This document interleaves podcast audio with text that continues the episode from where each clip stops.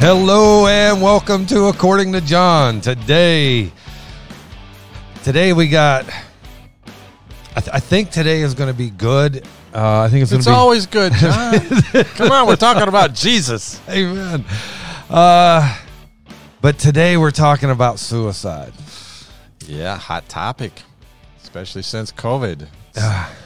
Yeah, it's Things um, are sad, yeah, it's sad stuff. that and and so that that's the thing is is today's uh topic is suicide which is kind of heavy for us but you know what we're going to deal with it in a light way a scriptural way uh hopefully help you encourage you or maybe uh this will help and encourage someone else that would uh, uh decide for life rather than rather than death. And so uh, this week and uh, this podcast and next podcast is very specific on um, on our, our questions.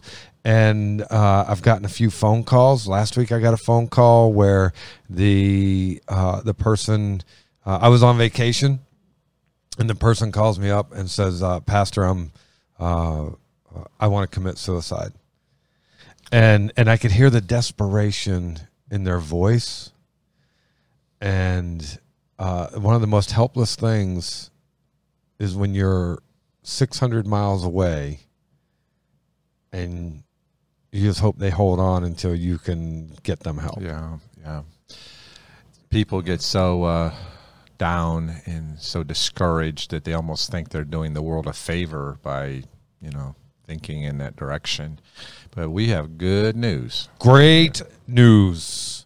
With that, Yeah. brother, open us in a word of prayer, sir. Yes, let's pray. Father, make these next uh, minutes valuable, make them biblical, uh, give us unction of the Spirit, uh, that, that, that your word would be received in humility and brokenness, and that we could learn to be helpful to help people who are hurting.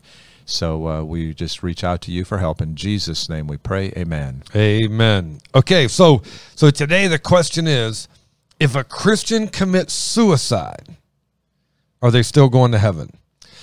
Well, that's been a big question for a long time, according to the Catholic Church. For many, many years, I don't think so much so today, but uh, it's a mortal sin, and if all suicide victims go to hell. yeah, And, that, that was uh, a big thing in the Catholic Church. yeah, yeah, Huge, actually. Predominantly Catholic area. The influence of Catholicism has really waned this past twenty years, in particular. But that was such a very common question. When I arrived here 42 years ago.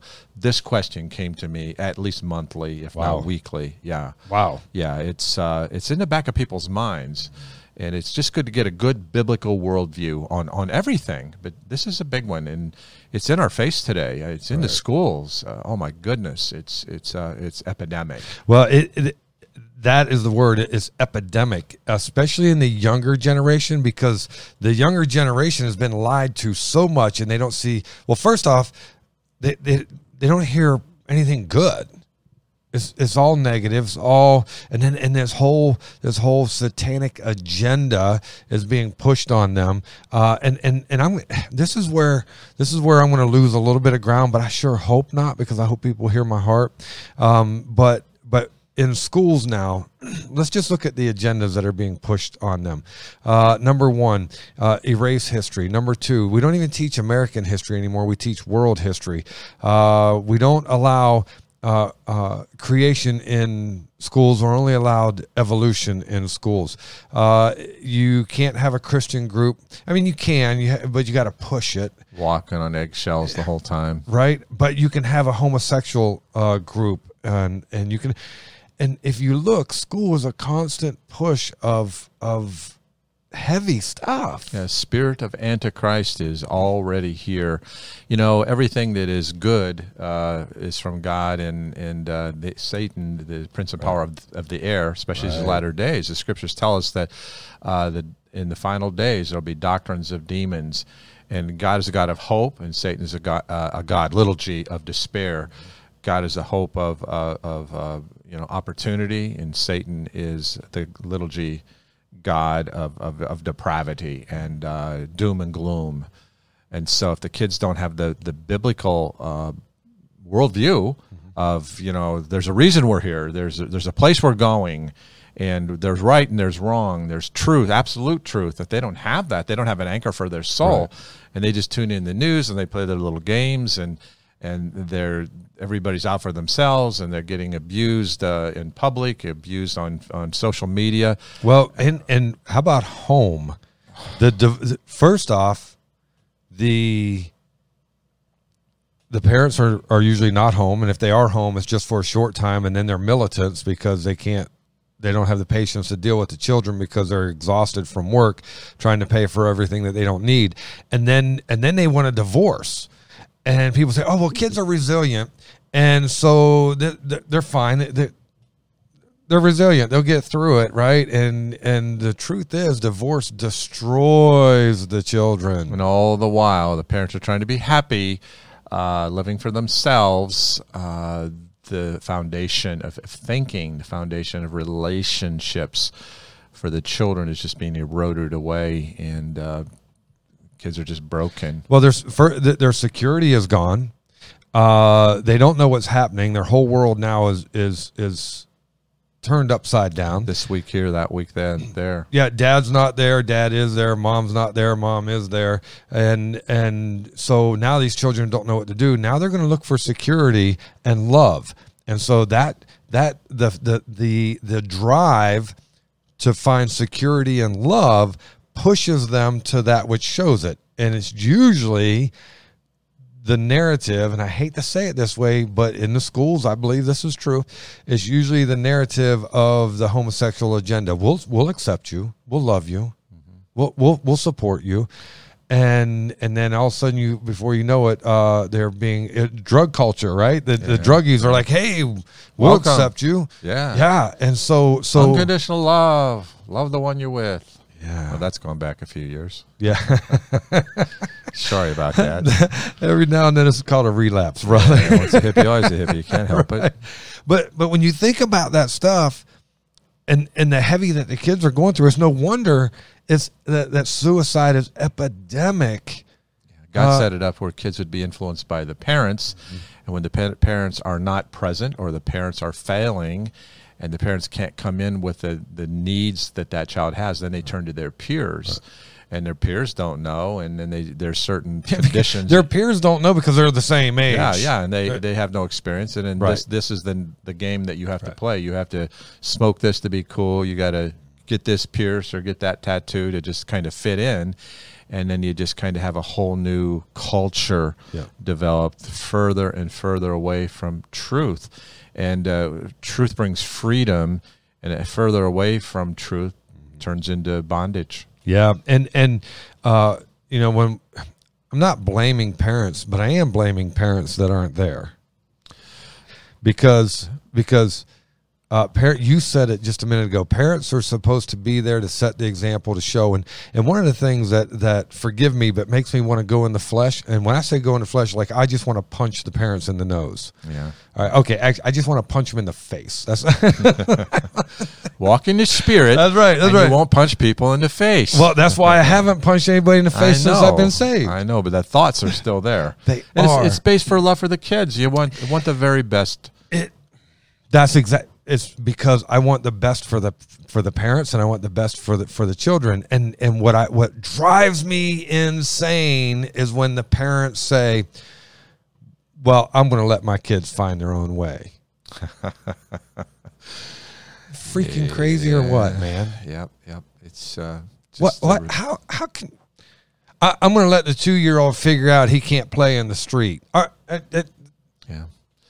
To eat the candy and forget about the broccoli because I want to make them happy. I wanna make 'em Give 'em happy. The candy, let them uh, be nutritious. I want to be their friend, Dookie. yeah, yeah, yeah, yeah. Oh, sets me on fire, man. But it's it's all the culture going further and further and further away from truth, from God, and we pay the price for it. And the kids are the victims of Yeah. it. And then they come up thinking maybe i the world would be better off, everybody'd be happier if I just wasn't here. Right. And we and all of a sudden this whole topic of suicide it used to be just way in the back of our minds. I mean, you hardly heard about this when I was young. Uh, I- I'm sure it was happening. I mean, uh, for real, but it was so downplayed. And well, because it was it was so minimal. and now it's in our face. But as you see every day, turn on the news, man. It looks hopeless. Yeah, Listen, listen to the politics. It looks hopeless. Uh, look at the. I mean, when you look at everything and the and the fact that they're lied to, so kids aren't told about heaven and hell at all, and so they just think total annihilation. Well, if if I die, it's over. But th- that's just the beginning. Yep. Yeah, secular worldview. There, you know, who am I? I'm nobody. Oh, Where am I going? There's nowhere, Nowhere. to go to. Yeah, and, and uh, people say, well, and I'll say, well, do you believe in, in heaven or hell? No. Do you believe in good or bad? Sure. Where do you think this comes from? Good, bad, heaven, hell, God, Satan is real. And the battle is real. And the struggles are real. And when when when people are lied to, especially these kids today are lied to and they're told, oh, listen, there's nothing else out there. When you all of a sudden they they they just want out because number one, their their parents are off the chart. I, I can't tell you how you know, dude. You're you're you you've been in ministry for forty years. You know how desperately broken these homes are, and and so the adults, listen, li- listen, listen. If you're an adult and you can't figure it out, your child can't figure it out. You need to invest in your child and protect that child and raise that child up in the way it should go. If you're an adult and you are 40 years old and you are struggling to figure it out, your 12 year old is not does not know the answer, and neither does your 16 year old. And so, I'm okay. I'm gonna. T- Get back to church. Did we the word of God pray? in your heart? Did we, need pray? to. Pray, please. No, no, we we I already prayed once. but- pray again. Okay, God Please. help us. It's uh, crazy days. We want to make a difference in the lives of people. Uh, just fill us up with you, empty us out of self, and uh, we pray for uh, a, a moving of your spirit upon our our society in these last days in America, Lord, that people can find their way and uh, use us to help. In Jesus' name, again, Amen. Amen. Amen. Okay. Because here's the truth too: is is the parents are committing suicide just like the children are. Yeah, my wife uh, spent 20 years teaching in a public school system, and there was there was constant training on this to be sensitive to to where kids are at, little trigger things that they say, and then to respond to it. And then, of course, having a very active youth ministry in our church, uh, youth pastors, and the kids come. The, the greatest number of visitors are young people, and that's good. That's real And they good. come in, and you know, you have no clue just where they're coming from and they sit and they and they they enjoy. It. And then we found out that when we break up into small groups and they start chit chatting, that's when everything comes out, and um, it is it is regular, heartbreakingly regular that this topic comes up in our small groups and in middle school, sixth, seventh, eighth graders. It seems not so much more in the upper part, but that that middle school time from ages you know eleven to about fifteen. This it comes up and uh, a lot of other bad things too abusive situations and uh, and uh, we're mandated uh, um, legally and I, Right. I'm not i think this is good i don't think this is bad but it is a mandate that when those kind of things surface that we bring it to uh, uh, civil authorities Well, well, because if if we don't, if we don't, then they're going to hold us accountable. Yeah, and yeah. and not only that, but if we're quiet about it, we can't help anyone. yeah Um, when I was uh, I was in uh, let's see, I would have been in tenth uh, tenth grade. So I was in tenth grade, um, uh, buzzed out of my gourd, uh, going up and down the hallways of school, and um, the uh, uh, one of my teachers, well, Bob Smith. We we talked about him in, in yeah, the other yeah. podcast, and he um, uh, he turned me in and I ended up going into to drug rehab. Boy, I hated him. Hated him. I you betrayed me. You you know all this so all these feelings and rage because well the, the, what I was really upset about was I was caught. Yeah, kids come to church and they're sitting there. You have no clue. They come to small group the third week and they share horrific things, and then the law takes in at that point. We upline it, and people had their kid come to uh, come to a youth group thing at our church. Next thing you know, the uh, civil authorities are knocking on their door. It makes them hate Hate our church. Yes, but here But fast forward now. Fast forward. I, I'll tell you where I'm at today. I look back at all that because obviously, uh, as a, as a kid, uh, you know, I wasn't the most happy with with being turned in. But as I look back at life, it was one of the best decisions ever, and I love that guy. Love, love. I don't even know if he's still alive today, but if he is, I love him, and if he's not, I loved him. Love what he did. I yeah, I did because because the truth is, uh, that was the beginning of a rescue. yeah. So he was willing to step up and, and be willing to lose you as a young friend Yeah, to to really influence you to what you where met you where you were to help you get where you needed to be. right. And that's what love is. That's what love does. And I, I tell people today all the time. Uh, I'll tell them the truth, even even when I know they don't want to hear it. I know they don't like it. I'll look at them. I'll tell them the truth, and then I'll, and I'll tell them this: I love you so much. I'm willing to sacrifice the relationship by telling you this truth. yeah, yeah. and and that is where I think uh, today's parents and friends, most people in general, fail because if you if you talk to them, you'll say, "Well, have you told them?" I don't want them mad at me. it comes back to the insecurity of the parent. The parent doesn't want to be rejected, so I'll I'll give them what they want, and they'll be my friend. And or, you know, being called to being a parent is a parent is much higher calling than being a friend. Right. And uh, but it, a lot of times it's just the result of the parents themselves of just not having locked in on who they are, and this you know the iniquity in the Ten Commandments. Jesus said the iniquity of the parents will be visited to the children to the fourth generation, and that's why there just has to be this intervention of the gospel It has to be. the power of the gospel can come in and change it. My granddaddy was a, a nightclub guy, womanizer in liquor business. Raised my dad in the liquor business, who was a womanizer who raised us in the liquor business. And I was on my way uh, to doing all the same things that they did. And I looked in the mirror and I was doing the same things that grandpa did, that dad did. Right. And I said, Oh, I love this girl, but not enough to stay away from other girls. And I knew something fundamentally was wrong in me. I needed help. And there was that intervention of the gospel. You, and, uh, you know, the, the truth hurts. I'm a sinner. My sins have does. separated me from God. They'll send me to hell. But Jesus came on a rescue mission. It always brings us back to Jesus. So here, here's a an interest. My uh, one day we we let's see, we were living in. No, I think we were in New York, and my daughters came home from school, and they said, "Dad, you know what they told us today?" And I'm going, "What?" Like, Welcome to New York. so I uh, I'd send my girls to school, and then when they got home, I had to deprogram them. and they said, "Well, they said if you spank us, if you hit us, we need to call the police." Because and I spanked my girls. If they were bad, they needed it. I spanked them on the butt. Never abused them.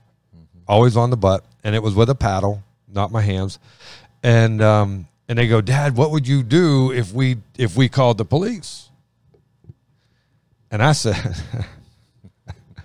I said, sweetie, you can call the police and I'll probably go to jail. And when I get out of jail, I'll pick up where I left off. hey, you know what? I knew pastors that uh, that well, here, but here's why. I said, because I love you so much, I'm not willing to sacrifice you to the world. Yeah. I um, knew pastors where that actually happened, and it was ugly and it was sad. And of course, it wasn't too far down the road when the children sure wished they hadn't, because they weren't being abused at all. It was just old fashioned uh, discipline, Discipline. that has worked for thousands of years. Now, I know that has been abused, and that is wrong, wrong, wrong, wrong, wrong, wrong, wrong. On every level.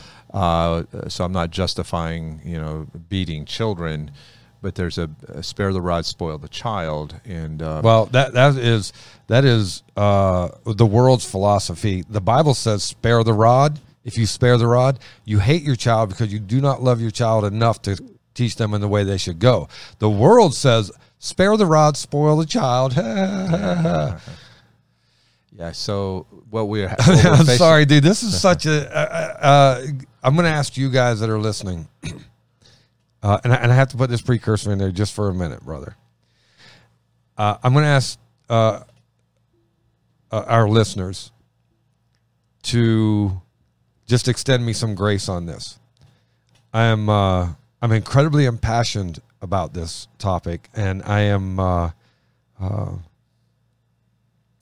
I just have to be careful because, man, I'm I'm it devastates me to watch families get devastated because parents won't take a stand. And then when they finally decide to take a stand, their kid's already 15, 16 years old. Now they're trying to do what God says to do. And then the parents lose traction because they're like, it's just such a waste of time. Um, and and guys, this whole thing is a process. But but let me help you. If you don't start the process now, of teaching your children the right way, the biblical way, and stop trying to be their friend and start being their parent at every cost. The first one is get rid of the cell phones and electronics until they're 16. That's the big step. But but either way, if you don't start today, every day you're losing ground. Yeah.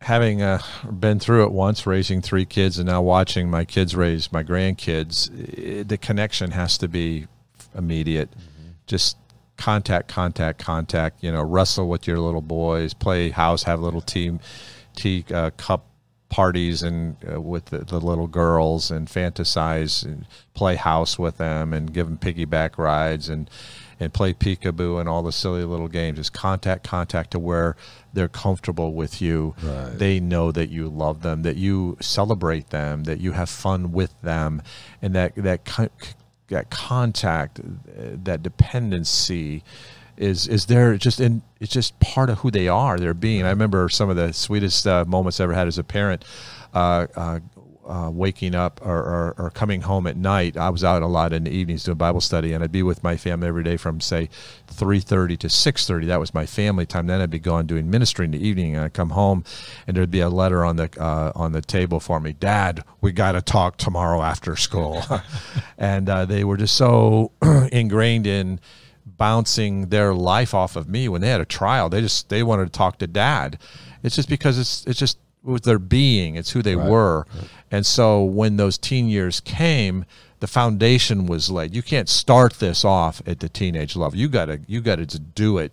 You gotta be there for them, with them, have fun with them, play with them, yeah. make them feel their their value, their importance, and you get that foundation laid. Then when the trials really come, um, then then you got a foundation laid. Have a, just an interesting moment. I had a missionary friend uh, tell me this. It was one of those life events that I hated when I heard him say this.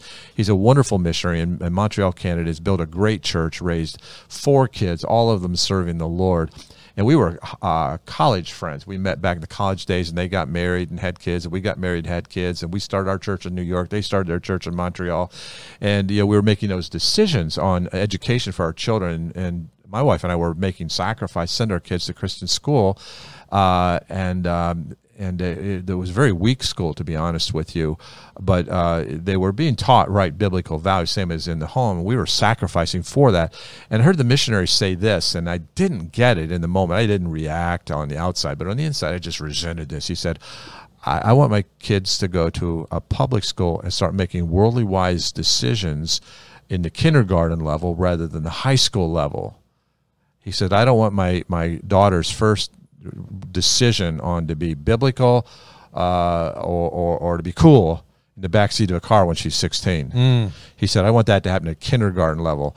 Yeah. And I didn't get that. But over as, as the months went by and a year or so went by, I started really getting hold of that and learning uh, that – bonding with them. We're talking suicide. We're not this. We haven't chased a rabbit here. We're going down to the foundation we, yeah, of yeah. this topic. Yes. This is where it starts. Where there's love, unconditional love from dad, a masculine uh, love uh, with tenderness and with silliness and yeah. playing little games and connecting the heart. And I've I've known this guy for a while when those girls were little and got capsized in a sunken canoe in a pond. Because you leaned in a canoe. I didn't mean anything by it. Nobody drowned. We got okay. Welcome to New York. we we have a little history here together. But his daughters love me, and I'm telling you, they did a great job. His his girls are beautiful inside and out, and they're they're they're kingdom girls. And uh, we didn't do everything right, Johnny, but we did raise some godly seed. And thank you, Jesus, for intervention. Yeah. But this, we're we're really gone to the the the foundation of this terrible topic. And if we just just get that love thing right. And mom and dad if you're just loving each other and uh, mom and dad if you're just really genuinely have seeking the lord and have him on the throne of your life when you got a one year old a two year old a three year old and, and you're educating them by the way you treat one another and by you you're loving them and just they just just want to come to you first. Because if that doesn't get established when they're little, it's not going to start when they're teens. It, it won't. That's and that's a great point. I um, with our girls, uh, of course, we we put our girls in public school, and um, and they would come home, and every every day they come home, we're like, "Hey, what'd you learn? What'd you talk about? Yeah. What you?" I mean, we we poured and invested always with them, and we always wanted to know what they were doing. I remember one uh, one time I was really wondering because I'm a dad, two girls, three women in the house. Dear Jesus, help me. And um, and so I remember one time, uh, one of my daughters was in eighth grade, and um, uh, an incident happened in school. We were at the school, and uh, she was just having a bad day. You know, just kind of things went a little downhill for her, and and uh, and I remember uh, walking across the gym floor uh, to her, and she sees me. And you know, because in your mind as a dad, I don't know about you, but as, as a dad, for me, there were times where I went, "Man, am I am, am I really making a difference? Am I influencing my kids? You know, I'm, I have daughters, so they always go to mom. You know, like where's dad? Because it's, it's that age where they, they're you know, I'm wondering where I'm at in their life at this point. And then I remember on this day, she, um, uh, I saw her, she saw me, and my wife and I were walking side by side, walking to toward her, and and I knew she was struggling and having a little bit of a bad day. It was kind of showing, and um, uh, dude, she just walked straight to me, like there was nothing else in the room, nobody else in the school. She just walked straight to me, and just wrapped her arms around me, buried her face into my into my chest in public. Hallelujah and just started she was struggling and she started crying and and I just held her and we talked for a minute and and we got through it and she collected herself. And then we went on with what we were doing. And uh, that moment changed my it like changed my whole life in the respect that I went when it really matters uh, my daughters know I'm there. Amen and that's what mattered the most. And you were modeling how the God the Father is to us. You know, when we're hurting, He doesn't shove us away. Get oh, your act no. together. Come back and see. Oh no, figure out. No, you come to me now the way you are. Find your comfort in me. And I held her, and I she just hugged me, and I hugged her. You know, and and as she's hugging me, uh, at first I was just quiet. We're just you know like take the moment for a second, let it let it unfold, and then uh, and then I just told her I said hey, sweetie, it's okay. And, uh, you know, everybody has a bad day. And, uh, and this is going to pass and it's going to be good. And, and I just shared with her and told her I loved her and I was proud of her and I am and I do. And so there's like, you know, there's no question there. And today, uh, my children will have conversation with me, real conversation, even about difficult situations or subjects. And you, but, but it's because of what you said earlier. Uh, dad, you got to be in the picture and you got to love them, dad, and and not beat them up. Listen, I, I uh, there's me and my daughters. We've had our qualms. Don't don't, don't think we we haven't disagreed, but every time we uh, disagreed and we argued, there were times where where we argued with one another, and uh, uh, if I was wrong, I looked at him, either that moment or when I came back, and I would look at him and go dad was wrong. I was wrong 100% or I overreacted or or whatever it was. And and I would say this um I was wrong. Will you forgive me? I think that's when they were two well not two that's a little young but three, four, five, six years old, I did this. I did this their whole life. Anytime I was wrong, I was wrong. And I apologized. And then I didn't just tell them I was sorry. I asked them if they would forgive me. And then we prayed together and we loved on one another and we worked through it. And and I would tell them, listen, uh, dad, there was a there was a time when I had some some real bad health issues. And um, uh, of course, the majority of the church never knew it. Uh, my family, I wasn't the nicest guy. Uh, I was just always angry. Well, then come to find out, I was at stroke level high blood pressure for years. Didn't even know it until one day it put me in the hospital, and uh, and I couldn't even function. Like my whole body just shut off.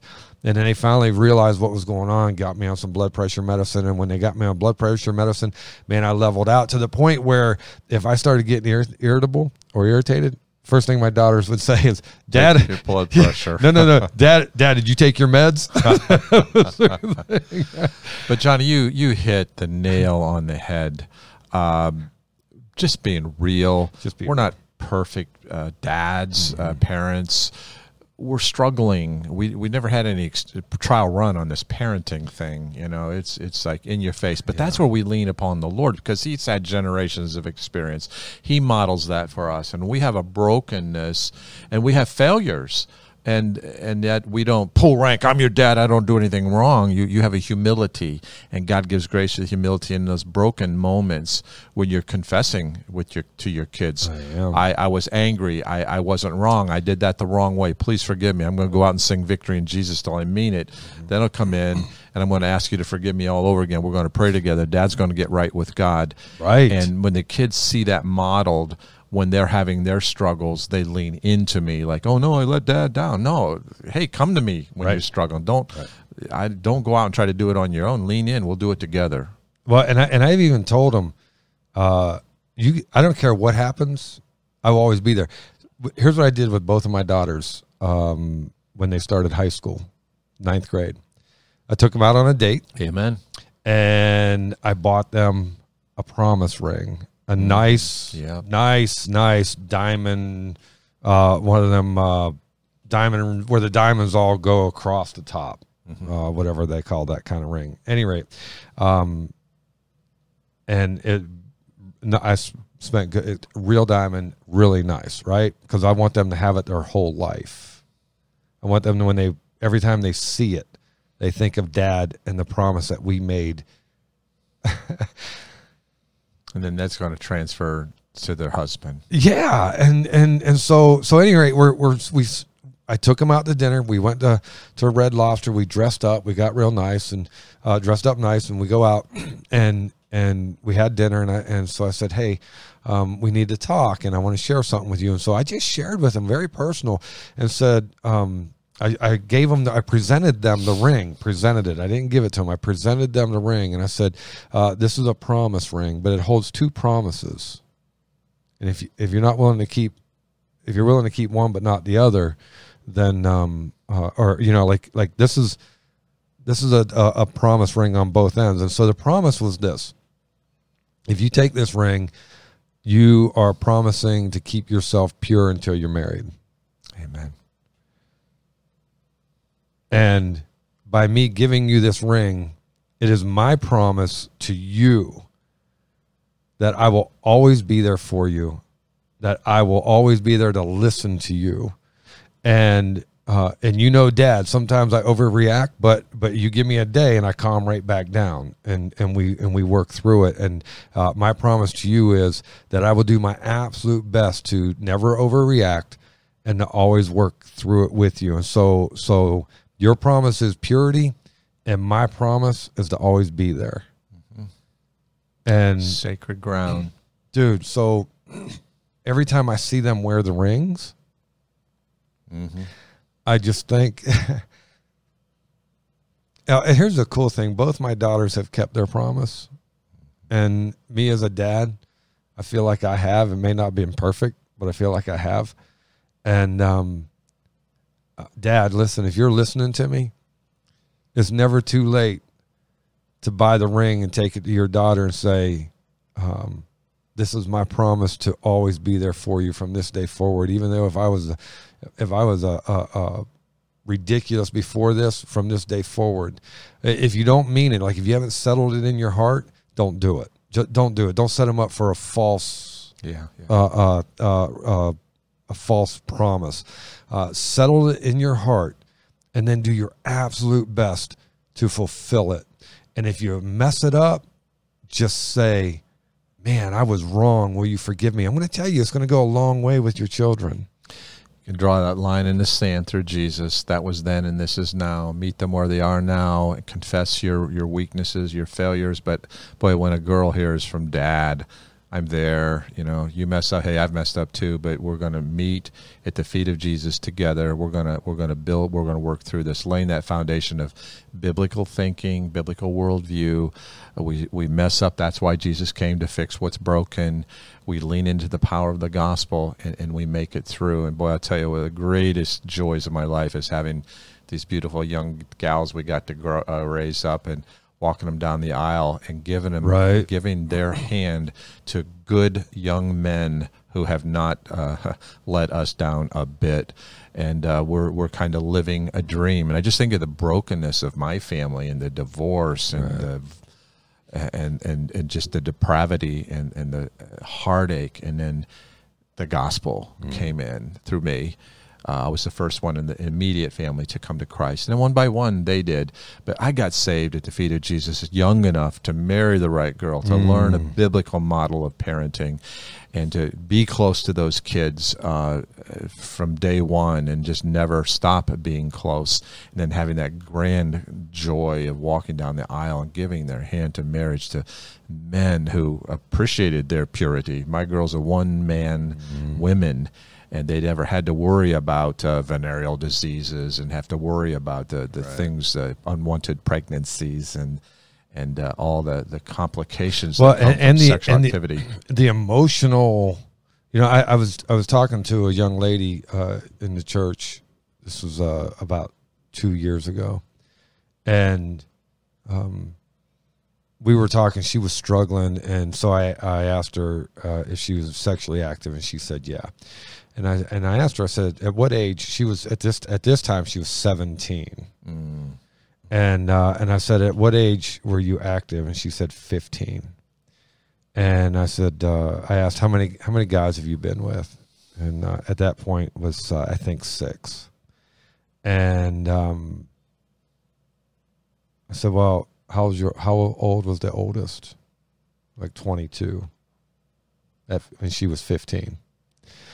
And we talked, and it it had she was devastated on the inside for her actions. And she even said she goes i would never have done it but i felt like i felt like i was nobody and i wanted to be somebody and and they were making me feel real special until i gave them what i had. And then all of a sudden um they, they didn't want me anymore except for when i would give them that and uh, and man, she just broke down, and it was a, it was a real struggle because she realized she gave away her most prized possession, and um, and it caused a, it caused a lot of emotional scarring, and uh, that is typically what brings on the onset of of suicide is emotional scarring that they that they struggle to work through. But Usually, a lot of them are just so young they don't know how to work through all the the emotions, uh, and then uh, if you're older, you don't know how to work through the emotions, and um, and then t- then you you come to a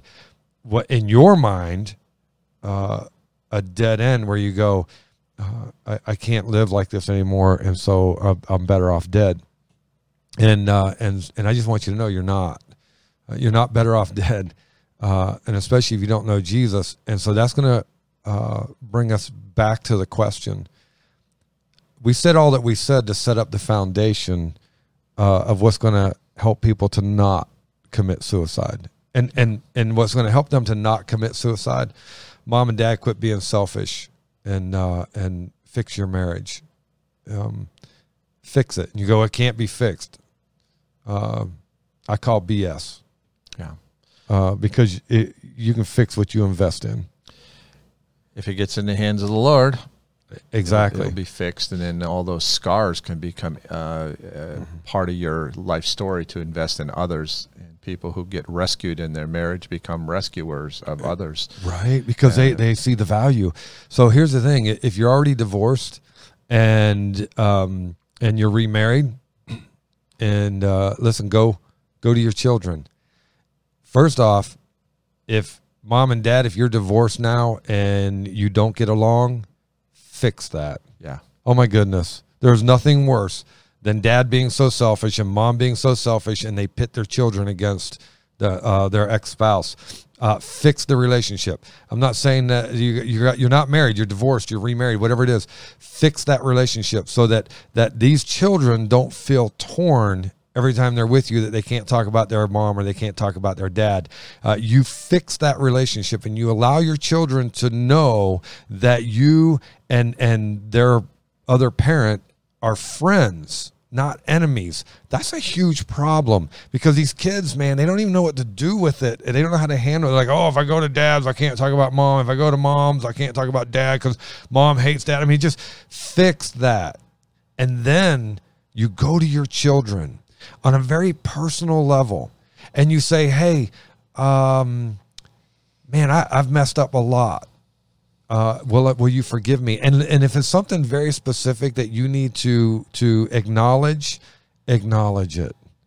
Don't don't dance around it. Call it what it is and repent of it. Even if the repentance is only to your child, uh, or even your your spouse or your ex spouse, fix these relationships so that these children and, truth be told, the the, the ex spouse or the spouse or whoever's struggling, fix these relationships so that these struggles will go away, uh, or at least they can start to heal. If you don't do that, we're not going to get anywhere, and suicide is going to stay uh, very high. I was that child whose parents were divorced, and I rem- I was you know I was like 18, so I wasn't a little child, but I was a young man, and with you know, all my big life decisions ahead of me, and my dad would just rail on my mom, and I just had to sit him down and just say, "Dad, I love you. I love my mama, and you used to love my mama, uh, but uh, this is unacceptable. I won't listen to this. I don't let her talk bad about you, and I'm not going to let you talk bad about her. And guess what happened? And he stopped. right.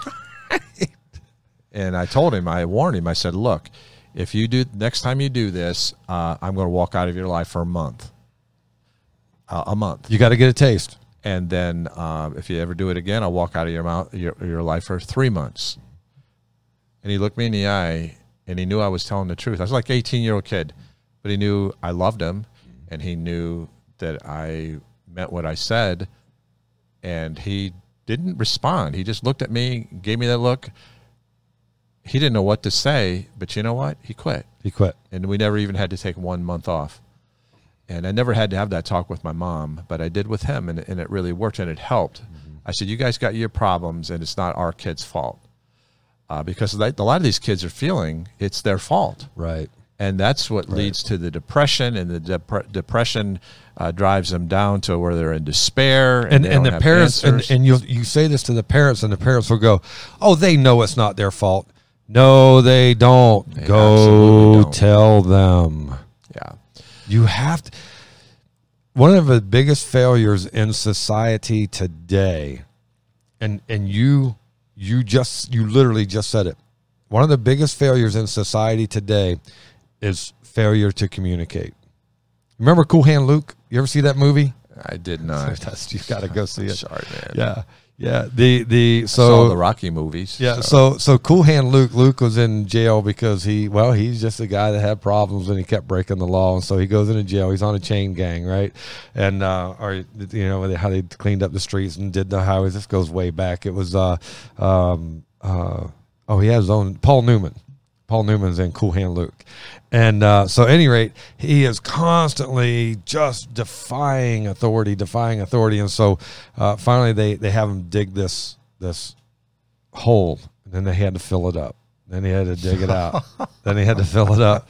You know, like so. One guy come in. He's he said, um, uh, "There's there's there's dirt in my ditch, Luke. Get it out." And so he marks out the size of the ditch, which is funny enough the size of a grave. And so he digs it all out, and they start in the morning. Now it's nighttime, and the other warden comes, and he goes, uh, "You got who told you to put your dirt on my ground?" And he tells him who did it, and he goes, "You better get his, uh, you better get boss man's dirt off of my ground." And so he has to fill the hole back up. This goes on like three times, right? And then so the the main guy comes out and he goes, "Luke, what we have here is a failure to communicate. Thanks, Johnny. I needed that. and so I think what we have here in society with mom and dad and parents and children and friends and family, I think what we have is a failure to communicate.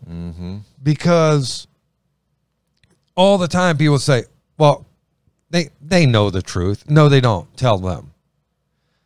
Well, I don't want to hurt their feelings. You're going to destroy their life. I don't want to destroy our relationship. It's already broken. Fix it. Fix it. Uh, you, we, we have to do this. If we don't start recognizing that um, we have got to hug, we have got to love on, we have got to invest in, we have got to be a part of, we have to stop assuming, and we have to start making sure. And one of the biggest things that you have to make sure, mom, dad, is that your children know that you love them. And that means you tell them to the point where they're sick of hearing it. And then you tell them more. Uh, man, my daughters, every time they come around, I snatch them up and give them a hug. Every opportunity I have, I tell them I love them. I never let them leave without a hug. And I never let them walk in a room without a hug. I never, and you know, my kids, they're like, oh, dad. And now, now, like, give me a half hug. And I go, I am not letting you go until you give me a real hug. And so they'll give me a real hug because the truth is, I'm six foot, 215 pounds, and they're five two to five Three five, yeah, whatever, and they're both like a hundred and ten pounds, and so uh, you're not going to get out of dad's arms, and man, they know that, and so they surrender and give me a hug, and because they know dad is not letting them go, they know dad loves them. Anytime there's a problem, guess what? Dad's phone rings, and I am there. Boy, I make it a point. I'm there. I'll cancel the world to spend a minute with my child. Uh, why? Because my children need to know that dad loves them. Now, if they're wrong, I will light them up with truth, and they know it, but they know dad loves them, and so it's easier to deal with the truth when they know that dad loves them. Mom, they look, they'll talk to dad a couple times a week. They talk to mom couple times a day. couple times a day. Like the phone rings all the time. They have their own special ring, and so I'll hear the phone. I'm like, "Yep, uh, Taylor or Tori." you know, Johnny, as you're sharing that sweet story, uh, I celebrate because I've I watch you parenting, and I knew when I the the the our first meal together at a restaurant, and the kids were drawing on the the sheet. It yeah, Italian. It macaroni grill. Yeah, it was great, and I could just tell right then and there that these girls got a great daddy, and uh, they were secure in that love. But as as you were sharing that story, I'm just thinking now by the faith, hope, and love, but the greatest of these is love, and you know we're trying to regain regain ground that has been lost to so, so many people walk into our church. We're just saying you can't undo what's been done but you can draw a line in the sand by the power of the gospel. With humility you share with them you agree with God about what you've done. That's what repentance is getting on God's side of things against ourselves and, and staying there. And you look your children in the eye, and maybe you didn't communicate with them as much as you should have back then, but that was then, and this, is, is now. now. And Jesus is the great I am, and He can connect your heart now, and they can see your brokenness now, and uh, the, seeing your brokenness and turning to Christ can help them to, to kind of be comfortable with their own brokenness and turn to Christ. Because when we find our, our value in Him, uh, you know, You're I'm- fearfully and wonderfully made. I have a future for you. God, God, listen, listen. People want to commit suicide because they lost their identity in God or they never had their identity in God. And God says, listen, I love you so much. I made you in my image. The only creation in the world was people in his image. That's how much he loves us. I love you so much. I sent my son Jesus to die for you that if you believe on him, you shall not perish but have everlasting life. God says, I love you so much. I have a future and a hope hope for you. I have this big dreams that I want you to have. It's going to be working fine in the end, but now I'm with you now, and I'm going to be with you. You're facing nothing alone now, and I got a plan to use you. You can lay up treasures in heaven. I'll never be a rich man on earth, which is fine. I'm But fine. we can be rich for eternity. Lay up treasures in heaven where moths and rust don't uh, corrupt and thieves don't break through and steal. And all of a sudden, no matter how far down it's been, Mary Magdalene, uh, five husbands filled with demons, came to Jesus and he fixed it. Yeah. He forgave her past, redeemed her presence. He promised her a future. She became one of the great saints of the New Testament. And you- there, you know, you see this whole suicidal thing. That's that's all through Scripture. Uh, there's people in Scripture who did commit suicide. There's people who Solomon was suicidal, and when he wrote the book of Ecclesiastes, uh, behold, all his vanity and vexation, his spirit. As I grew in wisdom, I grew in sorrow, and you know why? You know he, he was just in total despair until he really got it back at the feet of Jesus. when he got it back at the, at the cross and realized all uh, Jesus and God and all that they did for him and how much they loved him. everything fits back together. So, kind of br- coming back around to, to the, the actual suicide event. This is Well, we're gonna have part two because well, I don't have to. s- I got time to settle this, right? uh, yep, Okay. Let's go back to the found, foundation just a little bit. Yeah. Just kind of pull it pull it to a head here. the the whole suicide thinking doesn't happen overnight. It's just been a normally a life lived Accumulative. outside. Absolutely, a, a little here, a little there, a little leaven, leaven at the whole lump. It's been an absence of biblical knowledge, uh, absence of Christ's presence, uh, and and the fruit of the spirit is love, joy, peace, long suffering, gentleness, faith, meekness, temperance.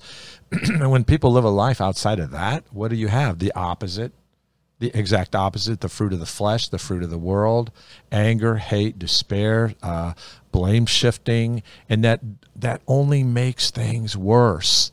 There has to be that gospel intervention. There has to be meeting up with jesus getting my problems into his hands. Who can fix it? I tried and failed in the drug culture. I tried and failed in relationships.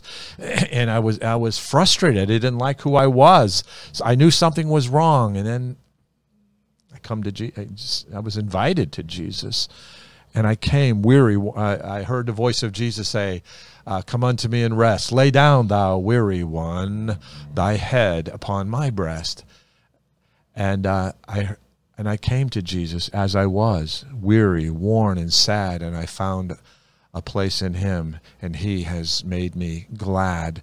And so, ultimately, as a pastor and a, as a father, as, as a citizen, every part of my being, as I'm exposed to this horrific topic, uh, the despair and of suicide and those calls in the middle of the night. And I've, I've, I've got the post calls when it was too late.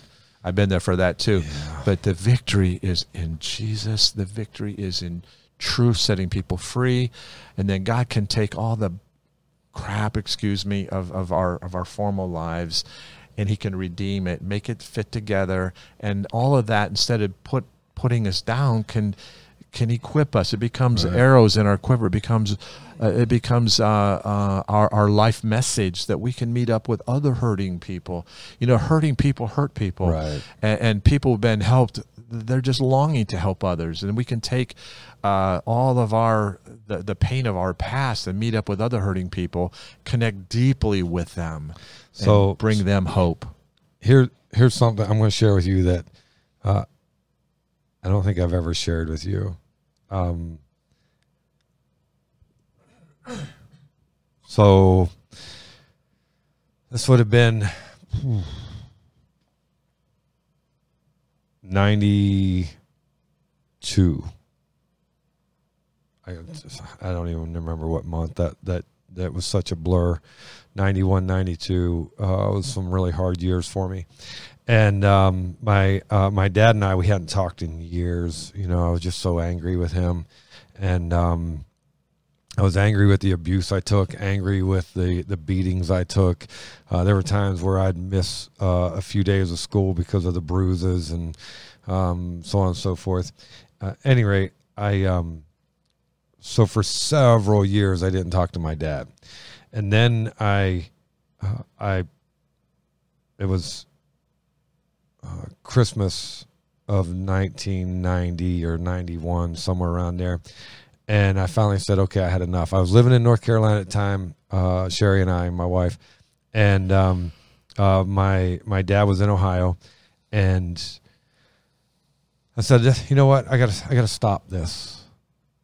And so I showed up at his doorstep Christmas Day Wow. with a uh, with a basket of jellies that I got a gift basket of these little sample jellies, and he came to the door, and I handed him the the gift, and I said, "We need to bury this axe. I mean, it, this has got to end." So we started talking and it was good and uh, and I uh, went back to North Carolina and we were on the phone talking and having conversation. It was good. And uh, the end of January um, he found out he had cancer. The end of February he died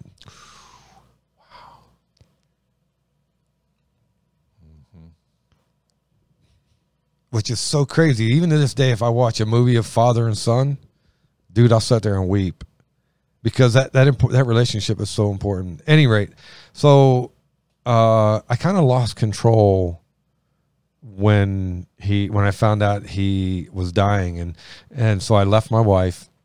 And I'm not saying it's his fault because ultimately my decision to do what I did, um, but I, I just lost control here I am. I'm finally starting a relationship with my father that I've always desired my whole life, and and it's only lasted less than 30 days, and and he's dying.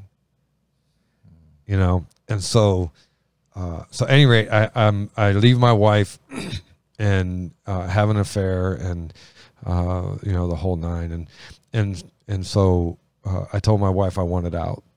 I said, listen, you there's there's some things that I want you can't give me, and um, and I want out, which was, uh, you know, other women, drugs, alcohol, just like all the stuff that that, that you think you want. and uh, I was literally on a, uh, uh, I was killing myself because the relationship with my father, there was no way to, to get it where it was supposed to be. So I remember I I told my wife I wanted out, and I, I went back. I went to Ohio, and then uh, I came back from Ohio because I didn't know what I wanted. I was just bouncing back and forth, and so I came back from Ohio, and uh, man, I was I was angry. I was I was hurting and destroying everything and everybody. I had uh, I was I was really hurt. So now I'm hurt because my dad's dead. That we just started talking again. I was hurt because uh, I didn't have a. Uh, we had just bought my wife and I just bought a house. Uh, literally, we bought a house, and then here three months later, I'm leaving her, and, and the house has got to go. And so then we got, I lose all of my stuff, and I was partner in a business, and so then uh, uh, they cut me out of the business, and just, I mean, dude, it was like a spiral down, right? And I remember uh, I went from Ohio back to North Carolina, and I'm sitting in the master bedroom, and I'm I'm sitting uh, on the bed, and I had my gun in my hand. I'm done. I'm I can't I can't do life anymore.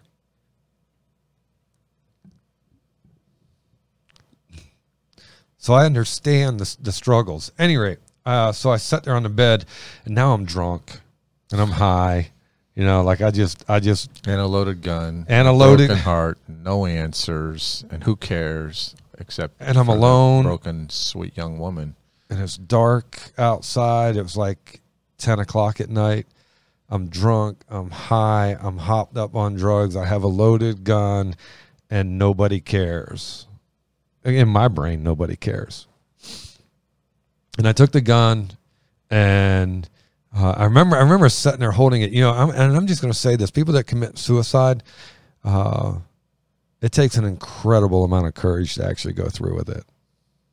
We say they're weak. The strength it takes to take your own life, uh, the the depth of despair that you have to be in to do that is un- unbelievable.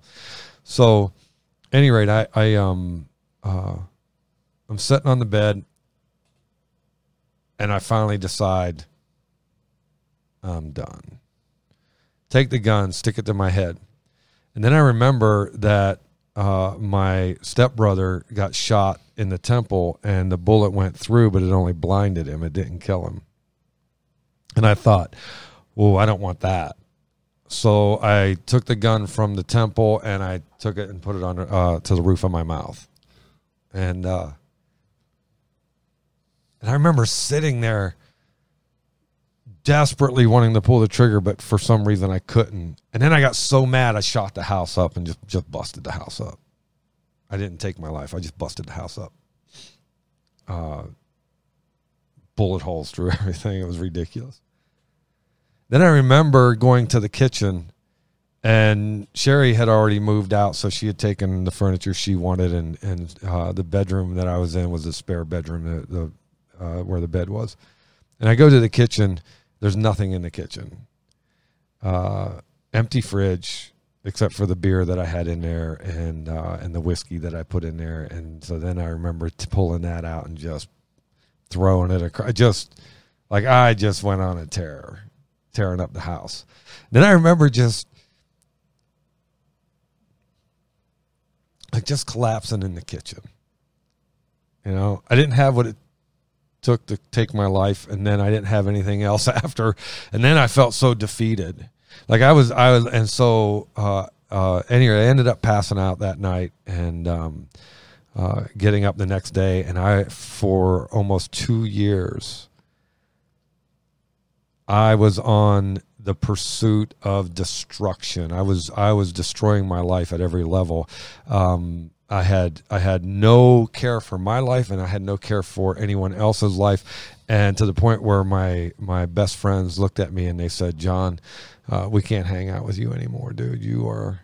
You are too crazy, too unpredictable, and we can't be a part of that. So now I'm even more alone because my best friends bailed out. So then I, I just got deeper into the drugs and deeper into the alcohol and deeper into crime, deeper into uh, I couldn't hold a job because I would, I couldn't stay focused, and so my world literally was exploding.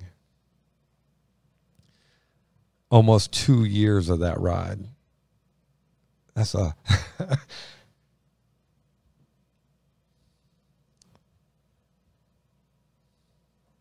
that's a hard place. And somebody So, whispers the name of Jesus, church, the Bible. so here's what happens. The church down the road that my wife started going to when we separated, they had this red dot Sunday. And uh, um, the pastor said, okay. Talk about destroying someone's life and they still love you so much, dude. It's incredible. And I think people miss this until they see the truth or they see the light. So I wasn't planning on going down this road. you have to work with me a second. So, any rate, uh, the pastor has a red dot Sunday. And he says, You're going to take this, and, he- and you take this little red dot. He bought these little stickers, right? And you put it in the center of your watch. That was a time when everybody still wore watches. and, um, and he said, uh, every time you look at what time it is and you see that red dot, that red dot is for one person and one person only, and you pray for that person. And my wife, who I had mistreated, left, cheated on, um, almost two years now separated, I was her red dot. and so so she's praying for me every day. I have no clue. We're not even talking. Uh, we were we were out of each other's life, so so we're not even talking to one another. I didn't care. What am I going to talk to her for? Right? I left her. Who gives a crap? And uh, and yet she's praying for me. Well, I I buy this truck and I needed a place to park it, and because where we lived, you were only allowed a certain amount of cars in your driveway, and and how crazy is it uh, that I bought a place five doors down from her where we were living, and um, and so uh, I asked her. I said, I said, listen, I need I need a favor. Can I park this truck in your driveway until until I sell it? And uh, and she said um, on one condition. And I'm like, oh, what the crap. and she said, you go to church with me on Sunday. I said, I needed help. I was, desperate. I go one Sunday. She said one Sunday. I said, all right, I'm going out of town this week. I had a drug deal in West Virginia that I had to go take care of. And um, I said, I got I got business to take care of this weekend, and uh, and I'll be back. And so it has to be the following Sunday. And she said, okay. And um, uh, so the following Sunday, uh, I kept my word. I went to church, and then I, I heard I heard the gospel, and I was like, oh my goodness, you know. I go home, and uh, the preacher calls me, and I'm like, look, dude, that's what you believe. Good for you. I'm not interested. I had to honor a deal. Uh, don't call me again. Goodbye. I hung up on him. Uh, I wasn't even that nice, but I'm not going to go where I was. And so, uh, on that was on Sunday on uh, afternoon. On Tuesday, um, I ended up on someone's visitation list. right. So, so they uh, they, Vis- they visitation can be dangerous. so they so they pull in my driveway. Well, I'd already mixed this big 32 ounce drink uh, that had about five shots of whiskey in it, and um, and all this all the, all kinds of. Cra- I, I drank the dumbest stuff, man. It just rot gut rot stuff. Anyway, so they pull in, and I see they're in, and and uh, I was uh, I was pushing my grass, cutting grass, so I turned the mower off, and um, it was Brian and uh, Thurman, and I love both of them guys so much. And they come in and they sit down, and um, they're like, "Hey, can we talk?" And I, I go, "Look, I drink, smoke, and cuss. If you can handle that." I said, I said, if you can handle that, have a seat. If not, you can leave. And they're like, no, that's fine. And while they sat there, I drank, smoked, and cussed, right? and uh, uh, and so I so love it. I love it. I love so it. So they're they're talking to me, and then and then uh, and I'm sharing with them. You know, we're talking, and my dad came up, and Thurman said, um, "Well, maybe your dad." And I went, "Shut the f up! Whoa. You don't know." As a matter of fact, I tell you what, it's, it's time to go. We're done. They got up and they left. I was not nice uh, at- on on any level. I was not nice. So what did they do? They went back to the church, and they said, uh, you know, because everybody comes back from visitation. This was a big twelve hundred uh, uh, church around about well at that time I think around about eight hundred, and uh, and so they all go back and they all meet after visitation, and I ended up on everyone's prayer list. Now Uh oh. I'm like, I didn't know this, right? So Friday night, Sherry calls me and asks me if I'd go to church with her again. I went, Yeah, I'll go. I have no clue why. Yeah, I'll go. And uh, so Saturday, I So you just get- told off the preacher and you threw the visitors out, cussed them out. Oh my goodness, I was not a nice guy. And then I went, yeah, I'll go. Saturday night, I get fried. Sunday morning, I get up and go to church. I know I reek of alcohol. I reek of, you know, I mean, because it's all in my system. This happens for five weeks. And then one morning, I get up and I said, man, I'm going to dress my best and ask Jesus to be my Savior. Wow. I got up, went to church, gave my life to Christ. October 2nd, 1994. And then I'm going to tell you this having lived on both sides of the fence, right? Mm-hmm. If, if you're struggling with suicide and you're not right with God, I promise you, the minute you decide to get right with God, He will show you a life that is unbelievable. Yes. Amen. Unbelievable. And I can share more of my testimony, uh, and I have shared it a little bit in the past. Uh, I didn't know any of this. This is it was- uh, so edified. I'm so. Uh, God, I just love Jesus. You just make me love Jesus more, Johnny. dude. He is so good. Amen. So, any rate, I um,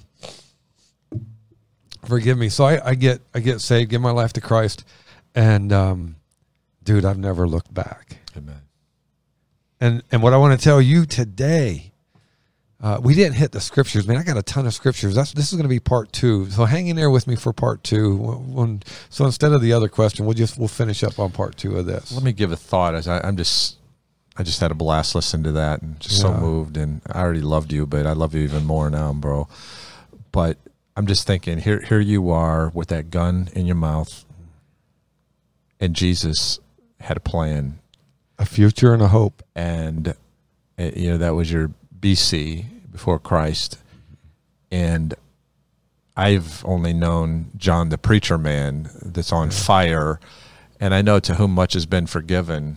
Those those are the ones seem to love to love the Lord the most. Right. And uh, we have a kind of common. We beat our heads against a lot of the same rocks. I'm just thinking, there's that guy sitting there with that gun in his head, and then God knew that He's going to take you to the darkest region of America, the capital region of New York, uh, a very deep, deep, deep blue state. He's going to bring you here to bring people to Jesus and use redeem that story again and again, and hook you up with a hippie uh, farmer Yeah. Uh, Dude, I love you, man. uh, I, I remember laying. I never was suicidal, but I was in despair driving old cars with no shocks and no brakes that had big, big honking engines, 120 miles an hour down country highways, and oh, go turn the li- and turn the lights out. Oh, yeah. turn at nighttime. Turn the lights That's out and it so see how more fun. fast you. see how long you could air, how much airtime you could get going down this one drop, and you would uh, crest this little hill. And I think of laying unconscious uh, uh, on on uh, drugs, OD'd in an abandoned house, uh, one heartbeat from eternity, and yet God's mercy was there, and I'm laying there and not knowing that.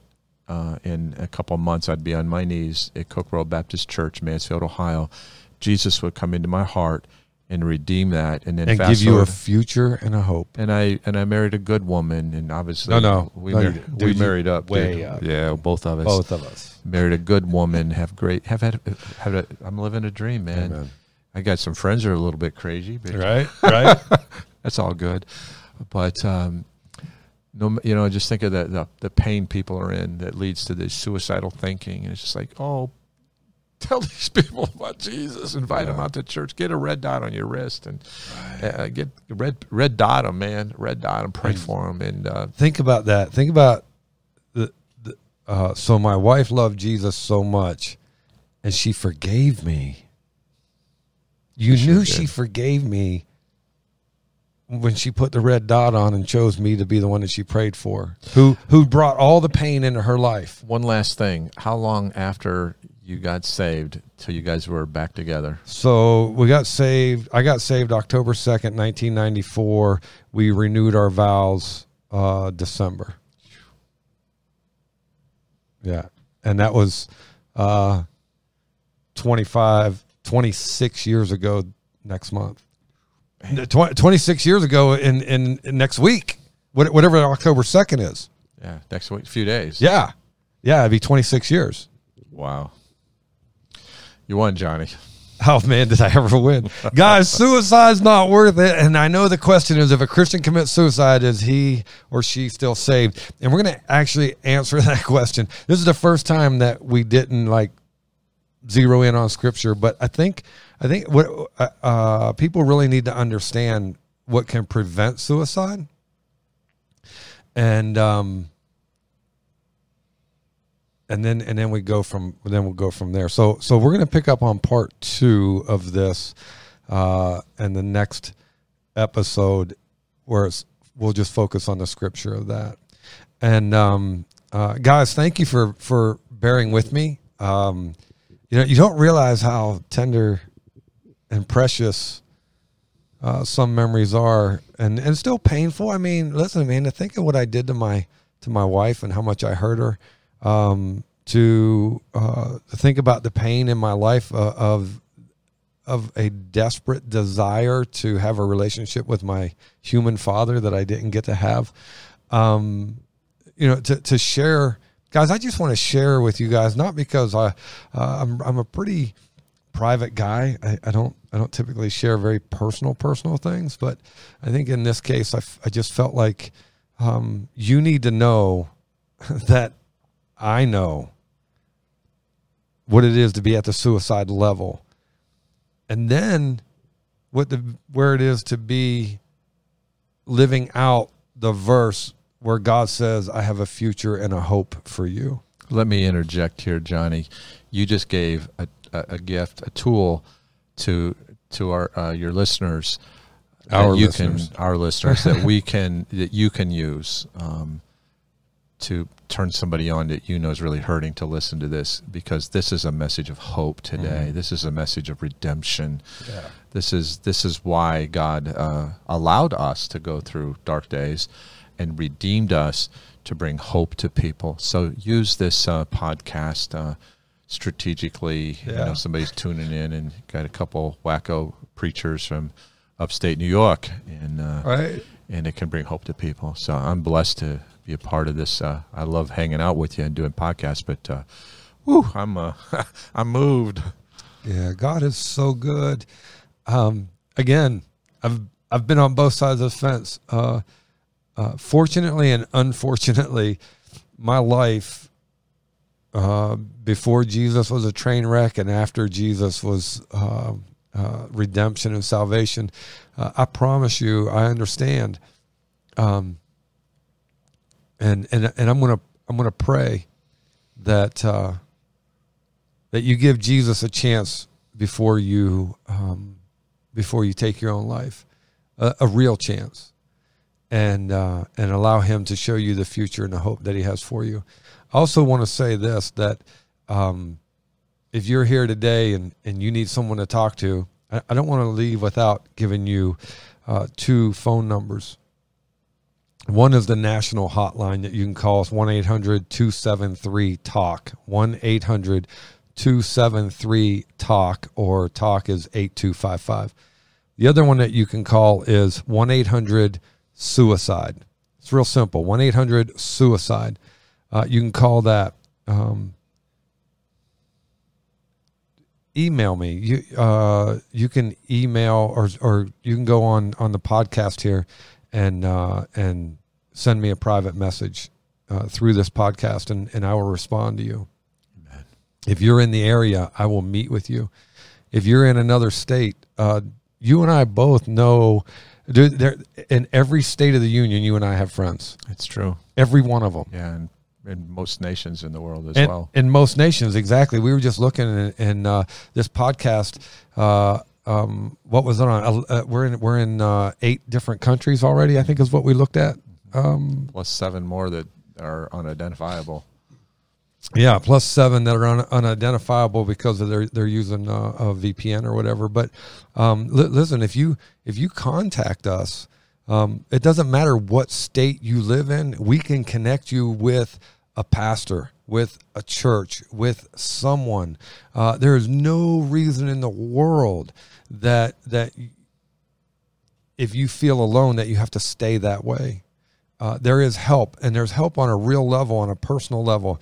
Uh, if you're in the capital region of Albany, New York, or the ca- uh, Albany is the capital, so if you're in if you're in New York, uh, Duke and I, listen, we'll hook up with you, man. I'll take you out. I'll take you out to breakfast, lunch, or dinner, and and pay. I'll, I'll pay for it to sit down with you and talk with you. And I know uh, that that Duke will do the same. Amen. Um, there, there's just no reason. If you're a family that's struggling, uh, mom, dad, you, you're thinking of divorce. Don't do that. Meet with us. Let's talk. Uh, if you are uh, thinking of, uh, or if you have a poor relationship with your child and you don't know how to fix it, uh, don't don't leave it there. Let's talk. I mean, there there are answers and there's hope, but here's the key. And this is the only thing. This is the only thing that's going to fix it. I'm just going to tell you right now. You have to want to fix it. Yes, amen. If you don't want to fix it, uh, you're going to remain hopeless, and um, and then and then we can't help you not because we don't want to or not because we're not able, but because you're not willing, and um, and so you have to believe that God has a future and a hope for you, and you have to believe that that we are ten thousand percent interested in helping you find that future and hope. Uh, so I hope you reach out. I hope you call. I hope that this has has helped you. Uh, I hope that, uh, and I pray that um, you don't surrender to suicide, but you surrender to God and to Jesus as your Lord and Savior. I hope this podcast has helped you. We will pick up on part two uh, in the next podcast. So please join in for that. We'll show you all the scriptures, everything that it takes to uh, understand what God really thinks about you, what God really thinks about suicide, how much He loves you and wants you and has a future and a hope. So tune in for part two. Thank you for tuning in to According to John. We love you. God bless you. Have a wonderful, wonderful week.